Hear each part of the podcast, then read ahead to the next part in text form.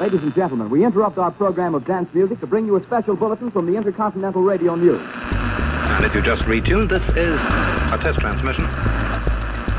It opens a new and, I think, exciting chapter in the story of radio. This is going to be a service to provide a tremendous amount of information and satisfy a lot of different interests. I was always itching to shake it during a program. In the air, on the river, and underground. We hope very much that uh, Derek can hear us. Can you hear us? From Resonance 104.4 FM and social broadcasts, this is Transmitter, bringing you original sounds, new voices, and archive treasures from radio broadcasts, podcasts, and sound art across the globe. I'm Lucia Scazzocchio. For this season of Transmitter, I'll be dedicating the next few episodes to what is essentially the foundation of great radio the conversation.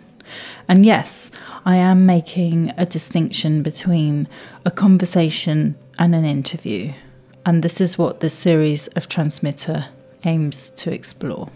The main distinction being that an interview is about extracting information with a prescribed outcome, whereas a conversation is more like a dance between two people. Even if one person takes the lead by asking questions, there's a flow, a rhythm, a push and a pull that happens, allowing it to meander and go off course to uncharted territory. The journey from A to B favours the scenic country roads, dead ends, and the occasional cliff edge over the straightforward motorway. As an audio producer and social broadcaster, I've been exploring different ways to initiate and record conversations and give them context within a wider social discourse. As an introduction to this series, I'll be playing extracts and edited versions of just some of the conversations recorded and produced into audio works over the past few years, and I'll explain the process of each piece. Firstly, perhaps I should explain why specifically social broadcasting, that is to say, what is the social element and this has nothing to do with social media, which often propagates lived experience mediated by projections of an ideal or, or, a quite closed activist agenda with no space for conversations, just a firing off of opinions rather than a dialogue. Social broadcast follows social interactions where they happen. The social is made up of everyday encounters with all their complexities and contradictions, enabling the representation of social exclusion in its lived reality as a social phenomenon. The social that I'm talking about here points to a more authentic version of a shared lived experience. So, where these conversations take place is an important part of the picture. Conversations in these spaces not only reveal present opinions and attitudes, but can also give hints to strategies of coping and adaptation to the social context, creating a convivial space. Seemingly mundane or everyday conversations implicitly provide insights into wider society. With social broadcasting, I've developed and adapted some devices for recording in social spaces of encounter. And You'll be hearing some examples of these encounters throughout this episode. So, the first device is creating a place for conversation as an installation or using a mobile radio studio. And so, here I'm creating the space as a set. So, like a social stage where people can interact, and there's an element of randomness, but they're invited to enter into this created space the microphones and the radio equipment create established rules. So, the first example of this is Parallel Radio, which is an intergenerational conversation group that get together for a live radio discussion. So, I'll set a topic and just allow and guide a free-form conversation around that topic. So, in the extract we're about to hear, the topic is freedom how shackled did I feel as a 24 year old parent uh, you know, I'm not, I'm not a bad person, but maybe I did bad things. Maybe I was irresponsible. Maybe I wanted some sort of freedom from that responsibility of parenting. And I've, I've been in her life all of her life, but I haven't been present all the time. So that's something that I, I will be wrestling with the, the personal freedom versus parental responsibility. Interesting to discuss further. I want to stay on this idea of um, freedom of speech, be- freedom of speech, because I think uh, that's something that's got quite complicated recently. Um, Malcolm, as, uh, as you've kind of suggested, um, especially with social media, I think, Mhm. because um, people can say things behind a screen. In you know, they are Well, they're protected, aren't invisible. they? They're, They're protected, protected, yes. and and and and people's sensitivity has also gone up. So we've got this Yes. interesting dynamic where people are more and more violent with their words, Mhm. and people are more and more sensitive. Yes. So it's getting quite complicated what you are allowed to say and what you're not allowed to say and the responsibilities of the words you use is is is a bit of a minefield sometimes. That's absolutely right. But I, I mean, I think the bottom line is, though, it actually does stop. And I'm not talking about just bad language. I, I'm really not. It, it, it, it seems to suppress um, expression rather rather than what that. It seems to be the opposite. I mean, uh, one gets so afraid of offending these days that it's it, it, it it's almost like. Uh, okay, I'm, I'm, I'm uh, can I give a, a very quick example about something which is, is- do, is- it- which seems sort of to be um, really not a very nice example, but it's one that's just entered my head that happened the other day to me, um, and it concerns um, uh, someone on the street, um, a homeless person, I, I, I assumed anyway, um, who. Who approached me for money, but in a very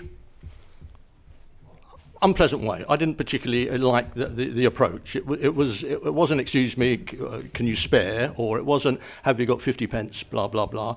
Um, it, it was give it was give me, and he was in my face, so I just ignored him and and walked on. Didn't say a word. I would normally nod uh, nod my head, give or not give, um, uh, and, and and and say sorry and move on.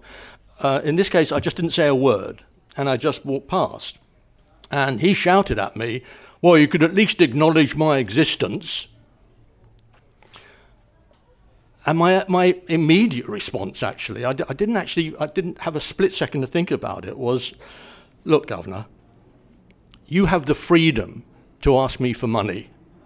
Give me the freedom to not have to talk. But I shouldn't be in that position. I shouldn't Yeah, even it's a tricky feel I one. need to say that. Yeah. Um, it's crazy. We- We've lost the idea of what's. May I just comment in that instance? That something similar happened to me around Dodson market actually. There's this particular person I've been noticing actually. I will, I will call it aggressive begging.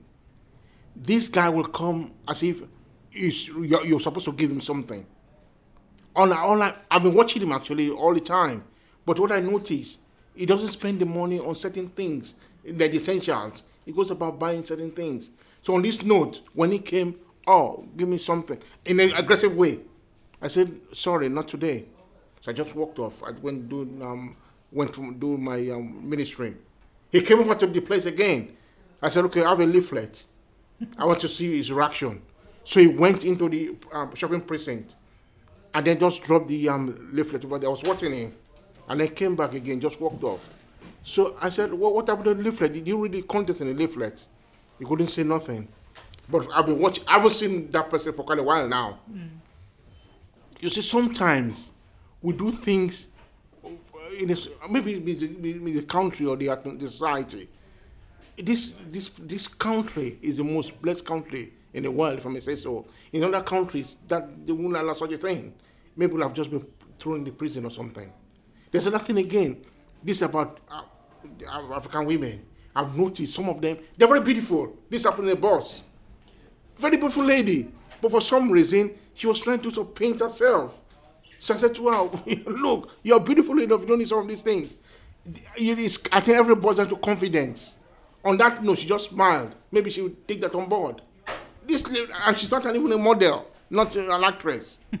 Well, maybe All for the sake thought, of, I've got oh, the, I want to be free. I'm, I want to I'm free. free to paint myself if I want to. Like, but you see, it's none of your business. Well, it's, it's not on because you know it's not for the skin. It's not good for, you know Yeah. all this thing. They, they, very they're coming, all this cream they've chemically processed. I like to enlighten the process. I think she was taking her board because she, the way she smiled. It's they, they copy each other wrongly. They do things negatively. See some of the things. Antonia. Uh, there are lots of things that have been said on, on this platform that, you know, I do not know how to uh, respond actually. Uh, Malcolm said it is overwhelming. Yes, because it's been overused, you know, this freedom bit. I think what underpins what we're talking about, if we want to be truthful to ourselves, is, you know, thyself be true. If if you treat somebody, you know, yes, you have the freedom to to say anything that you want to say, but is it is it going to diminish somebody's sta- stature? Are you going to be taking something out of that person when you say, yeah, it might make you feel good that you've said something, but the dignity, if it's going to reduce the standing of that person, I don't think that is a, a right that we should be pursuing. No, I don't think so. Because you, you were speaking, you were talking about speed, uh, freedom of speech. Yes, if it's derogatory, and society has made it to be that, maybe if they have not put it in that uh, arena as being derogatory, people will not. You see, anything that is going to diminish somebody's own standing, I don't think is his freedom. I think It- you're it- absolutely right, it- Antonio, it's- but that- that's exactly what I an- was saying. Yeah, an exploitation of, you know, to say uh, the superiority that I am better than you. And, you know, I don't, I don't even, I'm not going to countenance or, or fight for any freedom. I know that we say about this country that there is freedom. No, sorry, there is no. There are still some constraints. It is not overt, but it's covered. It's, it's, you, you don't, you think, yes, I'm living fairly well in a society where I can, no, you cannot. Because there are still some things which will constrain you not to be able to do that. But you see, you see, and I look at where in, in, in other places where that we talk about it. We talk about yes, they don't have the freedom, they cannot do this, they will take their head off or something like that.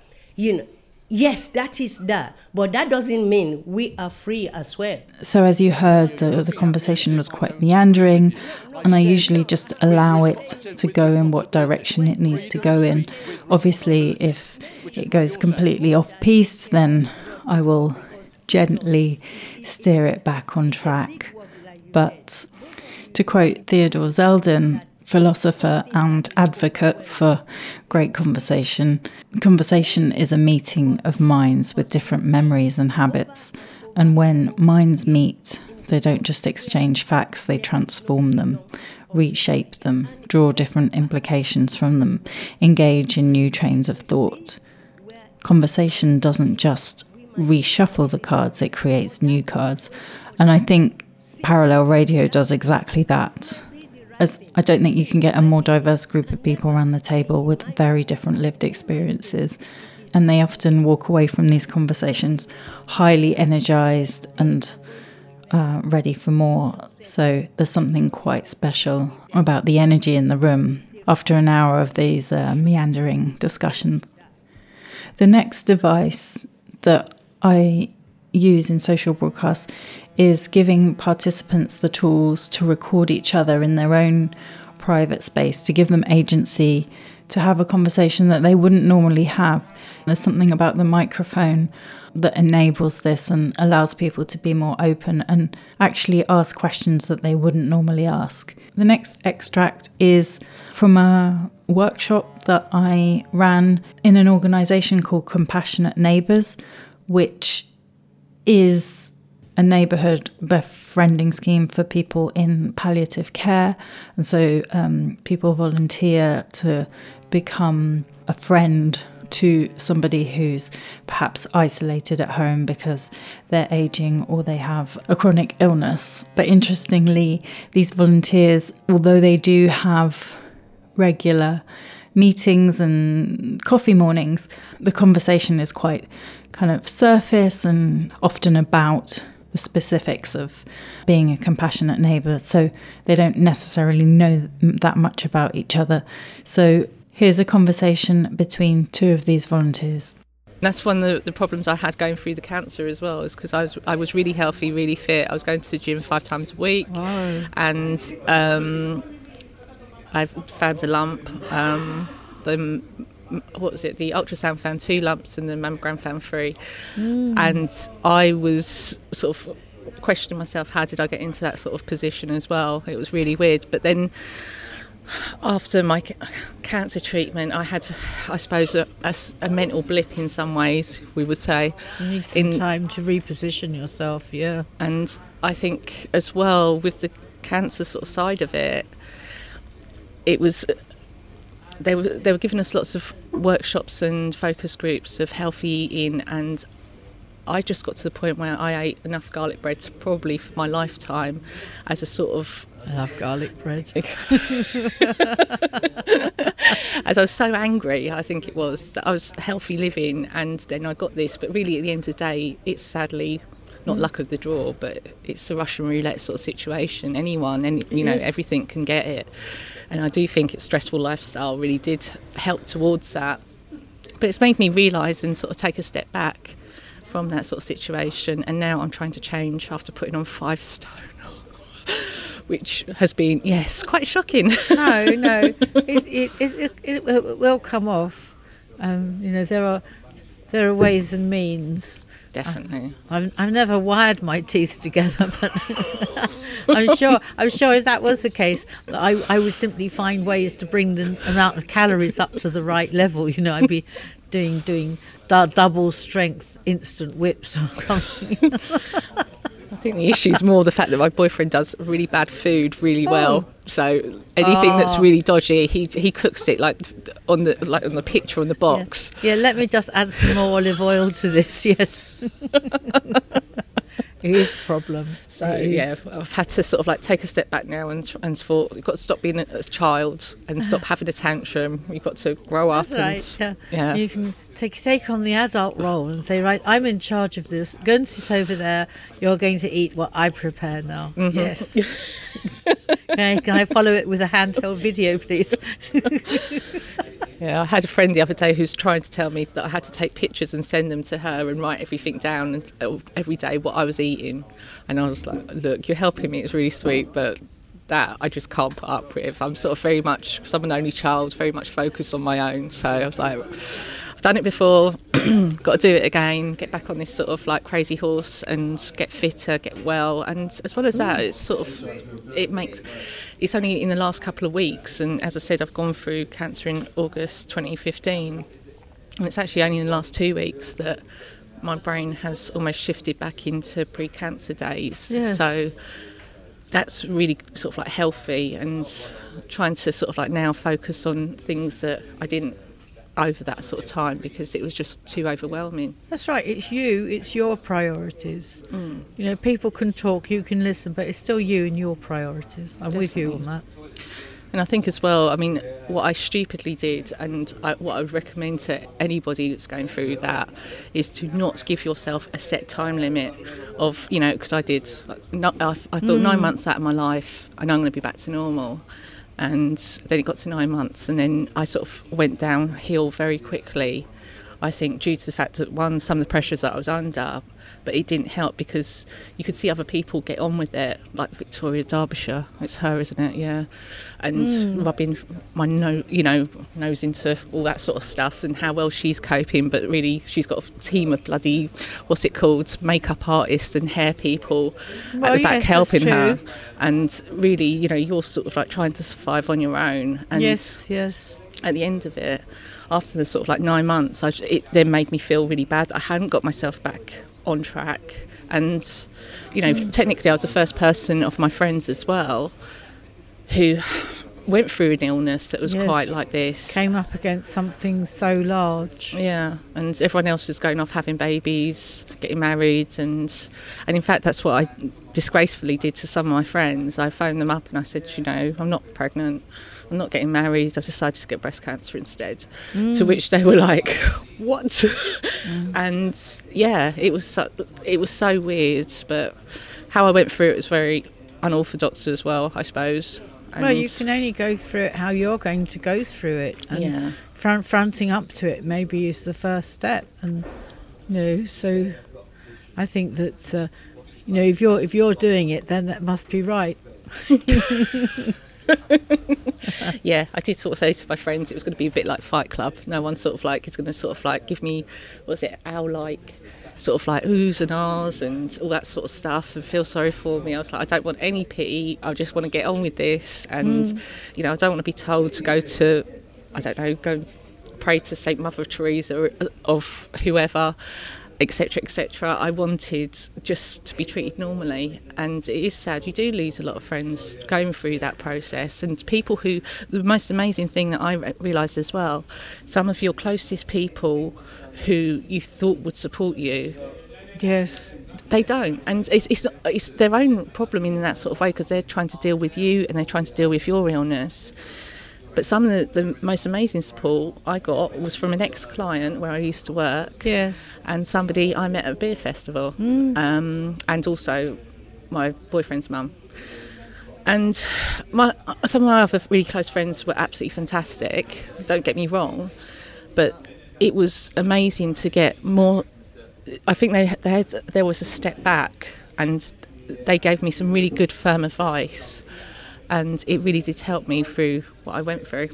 Yeah, because it must It's be. been about me. We need to find more about you. Yeah. Sorry, I just talk No, for no, England. I do. This is no when something's happening inside your body, you know, and your your brain and your memories and everything are still there, you know, and but you have to deal with it. It's Mm. um, really tough. It's really really difficult. Definitely. I mean, uh, I don't know. I mean, maybe maybe you know we could we could you know get together and and um, write something to help people whose friends come. A friend of ours suddenly announced she had these nodules in various parts of her, and and we've just tried to to just do what we always do, which is oh we're going to the pub, are you coming? You know, we're Mm. going to a theatre, do you want to come? Um, so I think the most annoying thing was because she's really good company, is that she couldn't come with us on our next um, little journey to France because of all her appointments. Aw. But um, you know, she's got other people as well. You know, Mm. um, and it's just um, I, I think you know ca- carry on regardless. Very difficult. Mm. Then it's you know, and other people are going through different things. That's the other thing, yeah, Mm. definitely. Because one of my very close best friends, she was going through her own family issues at that time, and it felt difficult speaking to her as well. Because life does carry on and continue. Yes, and then and that's that's the the best thing really because because it is continuing. Mm. You you are continuing. Fantastic, you know. And I'm thinking, oh, oh, she's a survivor. Oh, good. I know someone now. That's really excellent. You know. Because I don't know when one of one of the reasons when I came here I did all the courses I could do because I suddenly woke up to the realization that the hospice had all these people of, at, at all stages of life Mm. and I thought well if I if I do make the effort then I'm going to come in and have my coffee but I will be aware of all these different people around me and I'll, I'll be a better visitor No, it's true because I mean, when I first got my diagnosis, there's enough. It was so. It, to me, it felt like if you think of the Toy Story and there's the aliens, and they're in the little. I don't know if you've ever seen Toy Story. Yes. Absolutely fantastic, and they- they've got the little aliens in the little claw grabber, and it felt Mm. like to me, I was one of the ones picked out and then plonked into a Mm. medical, like Yes. basically hellhole. And um, So that was an extract from a conversation between two volunteers from Compassionate Neighbours at St Joseph's Hospice. So, something that's become quite a signature for social broadcasts is recording in a predefined space, usually a place of interaction. So, that could be a, a train station, a church, a bus stop, a shopping centre. And the encounters are often random, and the people who enter into a conversation have no idea that that's what they would be doing when they woke up that morning. So, the conversations are very unprepared. Obviously, they're edited and soundscaped. So, the next extract is from a montage piece comprised of conversations recorded over a day at King's Cross Station in London. The train station acts as the space of encounter and is actually a character in this piece. So, here I interacted with people's involvement with the space as they were waiting for a train or for a person, using the station as a stage with a pre-defined set of props, so the seats, the signs, the ticket barriers, and creating a catalyst for connection by encouraging conversations between strangers that inevitably establish points of connection. And by introducing themes in conversation around serendipity, luck, and chance, the connection between participants were made both directly and indirectly. And the more I spoke to people about serendipity and luck, the stranger the day became and the more weird coincidences started to happen. So, this is an extract from King's Cross Connections. Where are you going to today? Uh, Hatfield. I'm visiting. I live in Nottingham. Yeah, it's just I've, been, I've been, lived there for like a couple of years now, five, six years. Would you consider yourself as a lucky person? No, very unlucky. It's just everything seems to be unlucky for me all the time.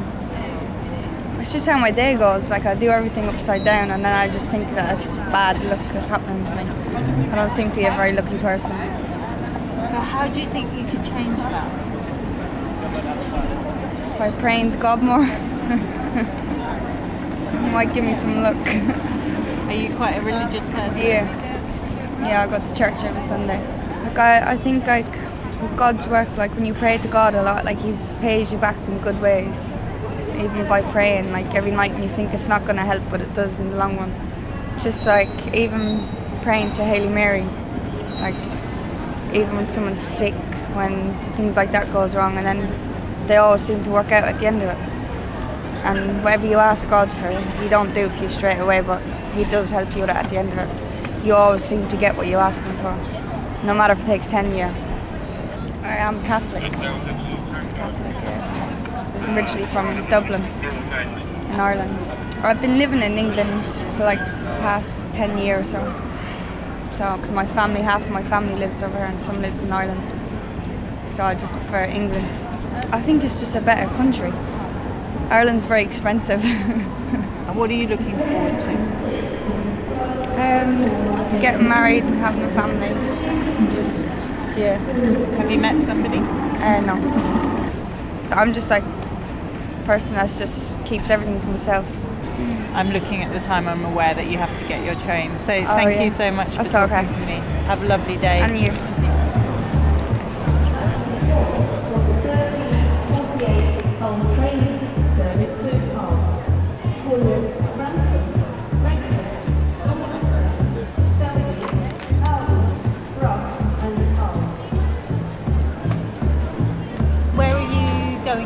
Durham. Is that where you live? No, I live in Bognor Regis. Stay with my cousin for the weekend.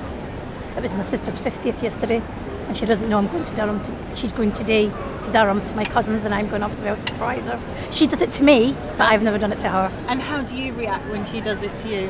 Oh, I end up in tears. she lives in Scotland, say, so we don't see each other very often anyway. We're going into Newcastle on Friday night. We're going out for dinner, and we're going to a drag show. yes, so it should be good. I'm dying to get there because I'm not due until five o'clock, and she hasn't got a clue that I'm coming. So I'm looking forward to it. We went from Scotland and she went to Wales to live, and then she moved to Durham with her my other cousins, and then I've been in Bognor 36 years. I came down to work in Butlins. Liked it instead. It was another world. it's, I mean, years ago, it was absolutely brilliant, but it's all changed now. we had lots of nights out because we were only young. I was only 16 at the time then. We just got drunk a lot. Had chalet parties. And I was a kitchen assistant. I worked serving the staff their meals. So So you uh, didn't do the, any of the entertainment? Oh no, no, no, no, no. yeah, I'm not that brave. but I lived in Clydebank, big industrial town, and nothing much for kids. There's nothing really for them. And did you meet your My husband, Your yeah. I met him in Bognor and Butlins. He worked alongside of me. He was he was one of the chefs, and I worked in the kitchen, and we just started dating from there. He's from Balham in London. So did quite a lot of people get together in Butlins? Yeah, loads of people. That was the in thing days ago. I don't know if it's still the same now because it's all different now. I don't think many people live in the way they used to do years ago. I absolutely loved it. Absolutely loved it. And I'd never go back. I'd never move back home again. Never. I like going home two or three times a year to see my sisters and my dad. Mum passed away three and a half years ago, so I like going home to see them. But I wouldn't go back and stay. Never go back and stay. Everything's changed. After 38 years, houses are flattened, they're no longer there. I now live on my own because my daughter and my grandchildren have left. I never thought I'd see the day I'd like my own company, and I absolutely love it. I thought I'd be stuck with them forever. I do enjoy it more because my daughter lived with me for six years with, with two of her children, and you don't appreciate them because they start taking you for granted. And then when she moved out, I look forward to seeing the grandchildren now. I'm not an extension. It was they never asked mummy to do anything. It was always nanny, nanny, nanny. And I thought, why is that your mum? But now I see them twice a week, three times a week. And I love it. And then I have them over to stay at weekends. They're my life. My children, my life. Enjoy your journey. I will. Thank you very much. And I hope it goes to plan. So do I.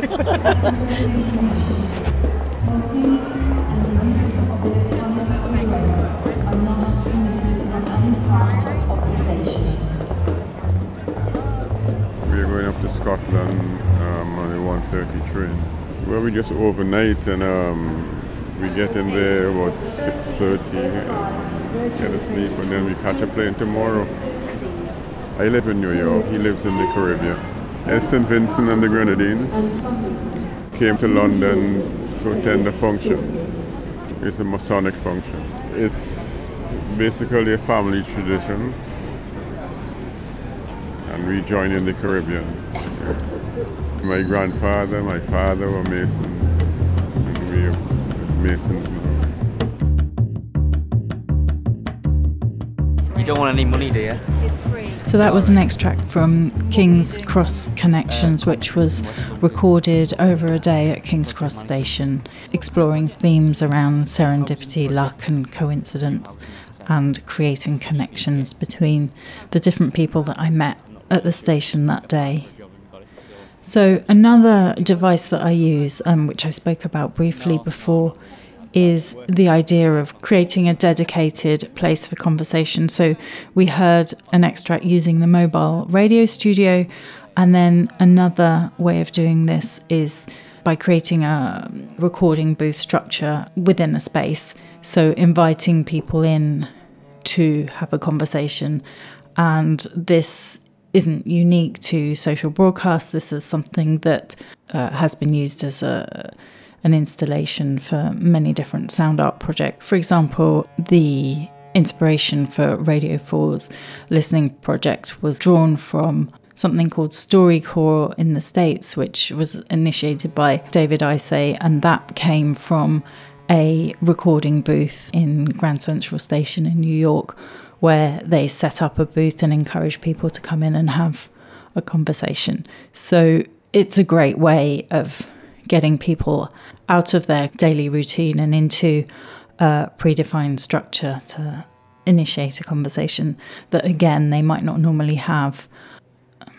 So I'm going to play something from uh, an installation that I did at the Tate Modern Hub called Beyond the Babel, which was part of a larger exhibition called Who Are We, which was exploring notions of identity in a post Brexit Britain. So the recording booth uh, Beyond the Babel was designed to explore notions of public and private space, self reflection, and what we choose to reveal about our identity and private self. So, just to give you a, a visual cue, the structure was like a transparent tent um, with a recording booth inside it, and uh, it was created as an enclosed space, inviting participants to enter it as a safe space. Once they were inside the structure, they were completely visible to passers by, so representing a, a kind of false sense of security often created by online and social media platforms. So participants were drawn into a private conversation in what appeared to be a private space, yet the experience was public and visible. So the conversations couldn't be overheard as they were recorded, but became available for public listening afterwards. So once inside the structure, the participant um, was seated on one side of the booth, facing a mirror and me as the facilitator uh, was seated on the other side of the structure, and so we weren't visible to each other, and the structure prevented eye contact. So participants were guided into a private, self reflective conversation about notions of identity. So, who am I? So, whilst hearing their own voices through headphones and watching themselves reflected back in the mirror, this created a slightly uncomfortable, yet on the whole, revelatory experience for the participant, as most entered into a kind of stream of consciousness monologue. So, this installation was up for a week. I think I recorded about uh, 20 or so conversations, uh, quite long conversations. And so, I do guide the conversation. I am asking questions, but my questions are edited out to give more of the kind of stream of consciousness feel that was happening in this installation. I've always. I know. At the moment, I feel pretty lucky. I had a baby nearly exactly one year ago, and I'm working and I have uh, a husband, have my have family around, good friends. I sometimes feel overwhelmed by London and frustrated that I don't have more time to be creative or to be social my partner's family are far away. His parents are in Syria. We haven't seen them for six years, and they've never met our daughter. And that is a constant source of frustration and sadness that somehow has become normal. We're lucky that we have WhatsApp. They speak to on WhatsApp a lot. I guess I wish that I wish that we could see them even if even if I mean they're they're probably never they're never going to get residence in the UK but I wish they could just be somewhere where we can go and visit them and where we know when the next time is that we're going to visit them yeah I think the the way that I see Britain has changed since I met my husband who's uh, Palestinian. So I grew up in a, a multicultural part of Birmingham where most of my neighbours and classmates were Pakistani, Bangladeshi origin, and there were also some people from the Middle East. And I remember coming back from having spent a year in Syria, and suddenly it was like it was like another layer of of Britain was visible to me. I remember there's a dish, there's a Palestinian dish called mulukhiyya, which is like mallow. It's like this kind of gloopy, slightly spinach-like leaf that you have with garlic and lemon. And I remember being at my dad's house in Birmingham, and Baz, my partner, wanted to cook mulukhiyya, and we went to the road, like at the end of my dad's road, where i would spent my, you know, I've been my whole childhood to this road, uh, like food shopping or whatever and uh, going into one of the shops and saying, "Do you have mulukhiyya?" And they knew exactly what we meant. They're like, "Oh no, you need to go to the Moroccan guy across the road." And it was suddenly this new layer that I had I had access to. And I suppose for me, my experience of being British and growing up here is very closely tied to to multiculturalism and migration and you know I've always had neighbors and classmates whose parents or grandparents are from other countries so that's what's normal to me I'm the I'm not normal so I think having that link to another country and also I guess to to a Muslim community because my partner's family is Muslim and like reading the Arabic script you know, suddenly I came home to Birmingham and people would have bits of the Quran on the wall and I could read it. And my whole childhood it had been indecipherable to me. So I guess I felt a little bit more part of the world and more part of certain communities in Britain somehow.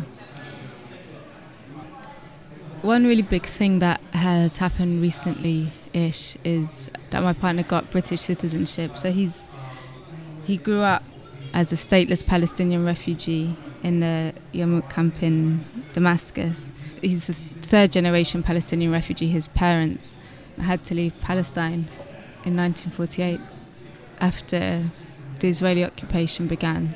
And they were never given citizenship by Syria. So generations are born and they're stateless. And this is a really, really profound thing. It's not just about a piece of paper, it means that it's very difficult for them to travel to other neighbouring Arab countries, and you see this in what's happened since the war in Syria. It's been particularly difficult for Palestinians to leave. It's difficult for them to get visas to other countries. So this has been like very difficult. It's what in the kind of hierarchy of global passports, being stateless with a Palestinian travel document and having no nationality at all is probably right at the bottom. So that's been very I don't know if interesting is the right word but very striking to me that you know we were in this relationship for I guess seven years, and I had the most powerful passport in the world, and he had no passport at all. And you know I could there's I think hundreds or more than a hundred countries I can travel to without even needing a visa. And for him, it's always been very difficult to travel, and travel's always been a big dream you know, when he came here, he came here on a spouse visa as my husband, and that made it easier for him to travel. We went to France and Spain, but we still have this weird experience at airports. So I sometimes I come go through without even needing to see anybody. I just scan my passport, and the sliding doors would open, and then he he would be in this huge queue, the non-EU queue, for like half an hour, and then armed counter-terrorist police would go in and interview him. We'd like missed Gatwick Express or whatever. And now, after all this time, he has his British citizenship, and that is like, I think I will never understand how much of a big thing that is for him. It's, you know, something that I've always utterly taken for granted. You know, I used to take my passport to the pub with me as ID and like lose it, like leave it in a guitar case and find it months later. And he's like, you know, he's got like I got him one of those passport cases for his new passport, and it goes in specific section of uh, like file in a specific cupboard. I think it's quite complex. I think there is a feeling like you almost can't help yourself feeling as a Palestinian Syrian or a stateless Palestinian when you finally get citizenship. You know, like at last there's a there's a there's a state that, at least in theory, is meant to defend me and my rights. And you know that's something you really saw with Palestinians in Syria after the after the war. That they, who who's responsible for these people? The Palestinian Authority did not protect them. Uh, the Syrian government did not protect them. Not that it was protecting its people either. But that sense that in this modern world of nation states, if you don't have nationality, then you are you're just drift legally there's there's no body there to to protect you. I think it's complex, particularly because he took British citizenship, because obviously Britain played quite a fundamental role in making Palestinians refugees in the first place. So I think my partner, particularly, he, if he could choose, you know, it's not it probably wouldn't be his first choice of citizenship, and he definitely doesn't feel like like he should be grateful. He kind of feels like it's it's partly Britain's fault that he doesn't have citizenship to start with. That's what I mean when I say it's complex.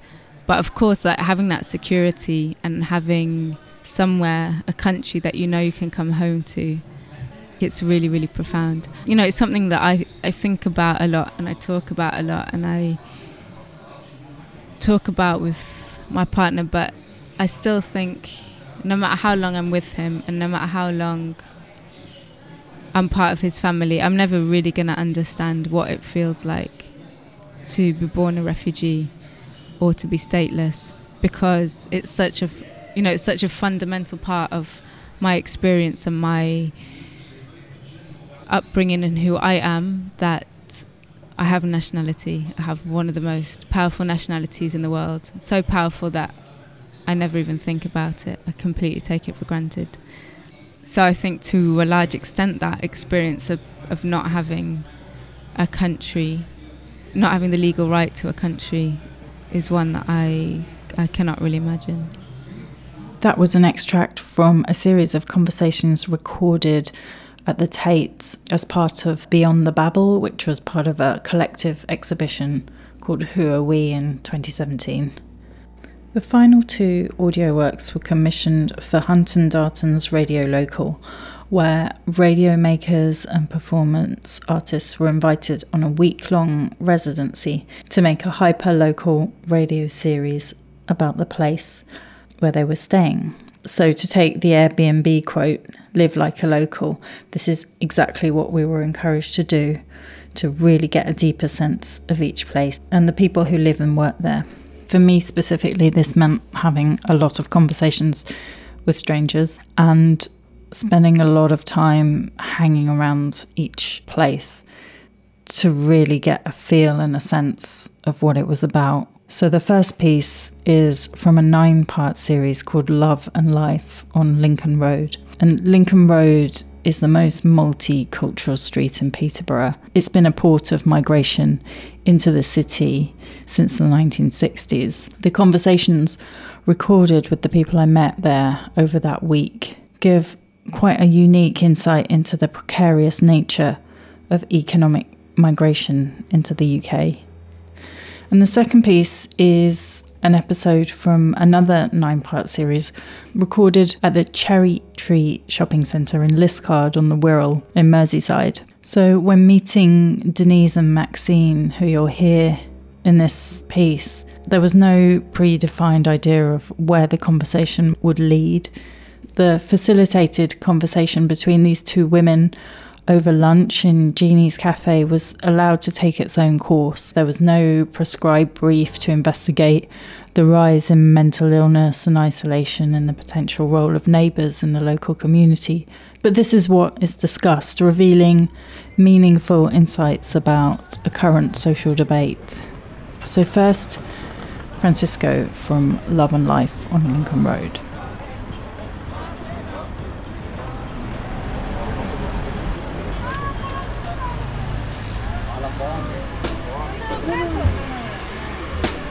It's in a Portuguese restaurant. So many Portuguese restaurants here in Peterborough. The best dish I like is uh, codfish, bacalhau. It's called bacalhau in Portuguese. And the cozido à portuguesa. Po- Cozido à portuguesa is mix. Uh, sausage, pork, uh, chicken, vegetables. It's nice, it's nice, it's nice. My name is Francisco Costa. I'm Portuguese. I used to live in the United States for uh, 25 years. I came to UK in 2007. I'm working here. I just came because uh, I talked to my brother, and they say my cousins here. And I have to see my cousin for about 30 years. So. And I came to see him. I want to tell you the truth. When uh, my cousin picked me up in the train station, he's so happy to see me, you know, and I said to him, this is Peterborough? He said, yeah. I said, oh, God. And uh, I supposed to stay one week, and I stay 12 years. I've been in the army for about eight years. I'm uh, been in army in Angola, in Portugal, and then I went to Beirut in 1982 in uh, Lebanon. It's terrible. I used to have a nightmare. I'm wounded, my legs and my back. I don't like to remember because it's, it's very sad, very sad. So I'm uh, used to be in the special force commandos. I used to be 82 kilos, too, you know, big man. Because you're not a big man now. nah, I'm very skinny now. Yes, I lose a lot of weight since my wife is passed away, my daughter, depression, you know. So you went from the army and then you went to America and started working there. That's right, I work there. Yeah, my wife she's America. It's, uh, our mother is Irish and the father is England. And how did you meet your wife? Sent a hospital when I was there, when I'm wounded. Oh, she was your nurse? No. Yes. Tell me that story. and uh, when he sent me to the hospital, I used to see same is coming to me all the time. She's so very nice. She's I miss her very much. You know, she's very nice. She's play with me, talking, and, uh, touch to my head. You're gonna be okay, things like that. You know. And then she asked me if I have family there, whatever. I say no, I don't have anywhere. And she say when you get out of the hospital, I want to take you to my house. You're gonna meet my brothers, my sisters. I say, okay. And let's start. And we marry. I used to have two daughters from my, my wife.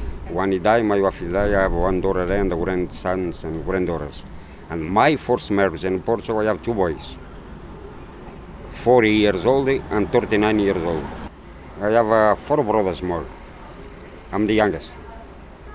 And uh, we have education from my parents. We have to work. We have to help each other. And uh, all my life I'm work. In Portugal, the life is very expensive. Rich people have beautiful life there. Working people, you can survive. That's why people go to another countries. No matter what I want to do, I know like factories, I hate factories. So you said at the moment you're working night shift. It's, uh, it's called Clipper, it's from clothes. It's an easy job, it's an annoying job because we stop like one hour, two hours to bring the labels to us, to put in the clothes, sell price, uh, things like that, you know. I never did this before, but I worked to building new, new cells in uh, Peterborough prison. I worked there for two years. The boss is like me, everything, because I do digger machines, everything, groundwork, and everything.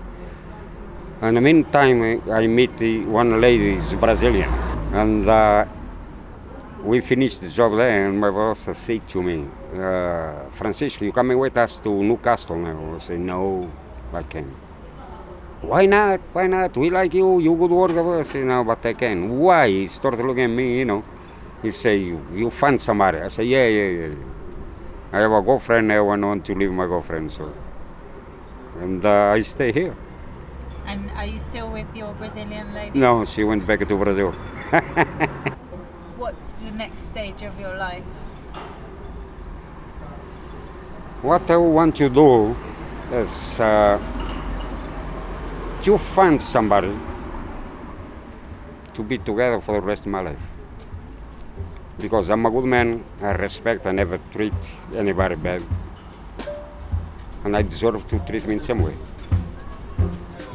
That's it.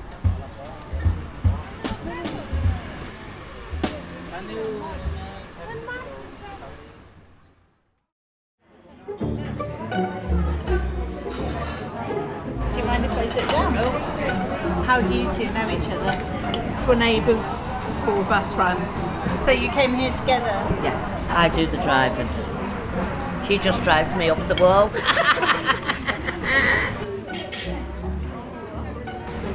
We're in Jeannie's cafe. Me and my friends are having our lunch. I'm talking to you. How long have you been neighbours? About 10 years. Yeah. I kept myself to myself at first when I moved in. Our first encounter was on the field round the corner from us, and niece was on the field with her dog. I was on the field with mine, but I had a Rottweiler at the time, and he was daft as a brush, but over friendly. And he made a beeline for her, and I was trying to shout across the field, he's o- it's okay, he's friendly. I was doing the same with my dog because my dog's a big golden retriever, golden lab. He's massive. And I was doing the same, wasn't I? Shouting, he only wants to play. So thankfully she was all right with Rotties and Yeah. she just got talking. How would you describe Maxine? Oh. she is a lovely person. She's got a heart of gold.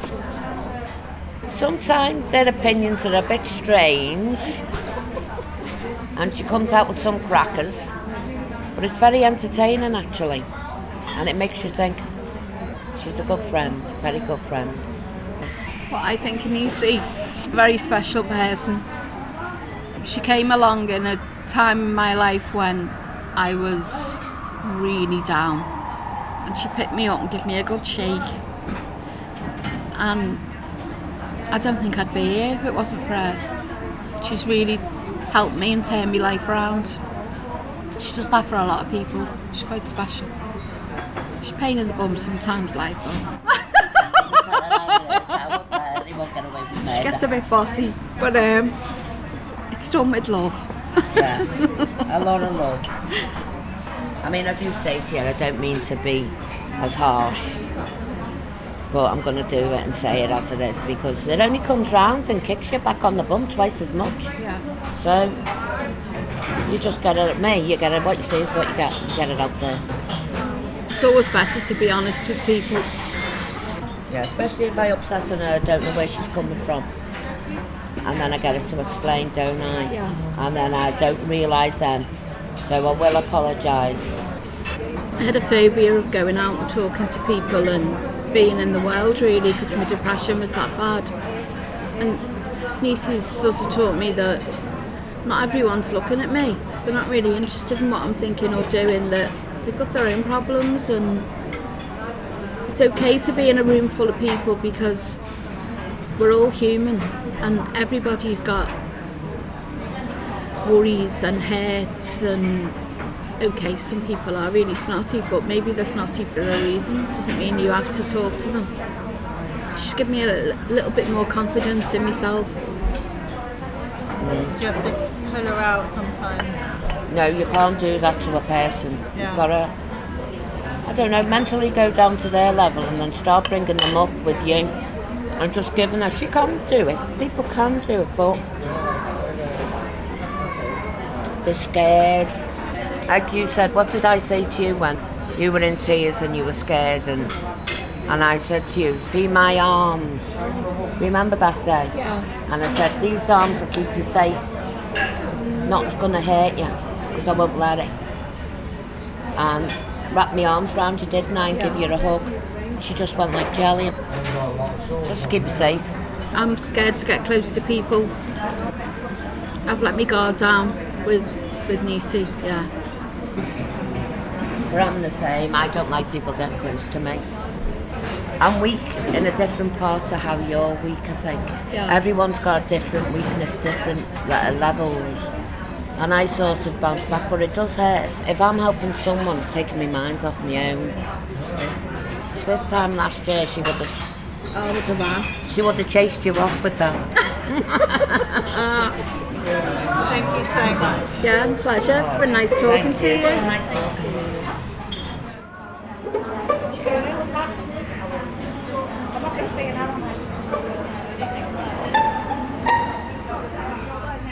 You just heard Francisco from Love and Life on Lincoln Road, followed by More Than a Bacon Butty from the Cherry Tree Chronicles.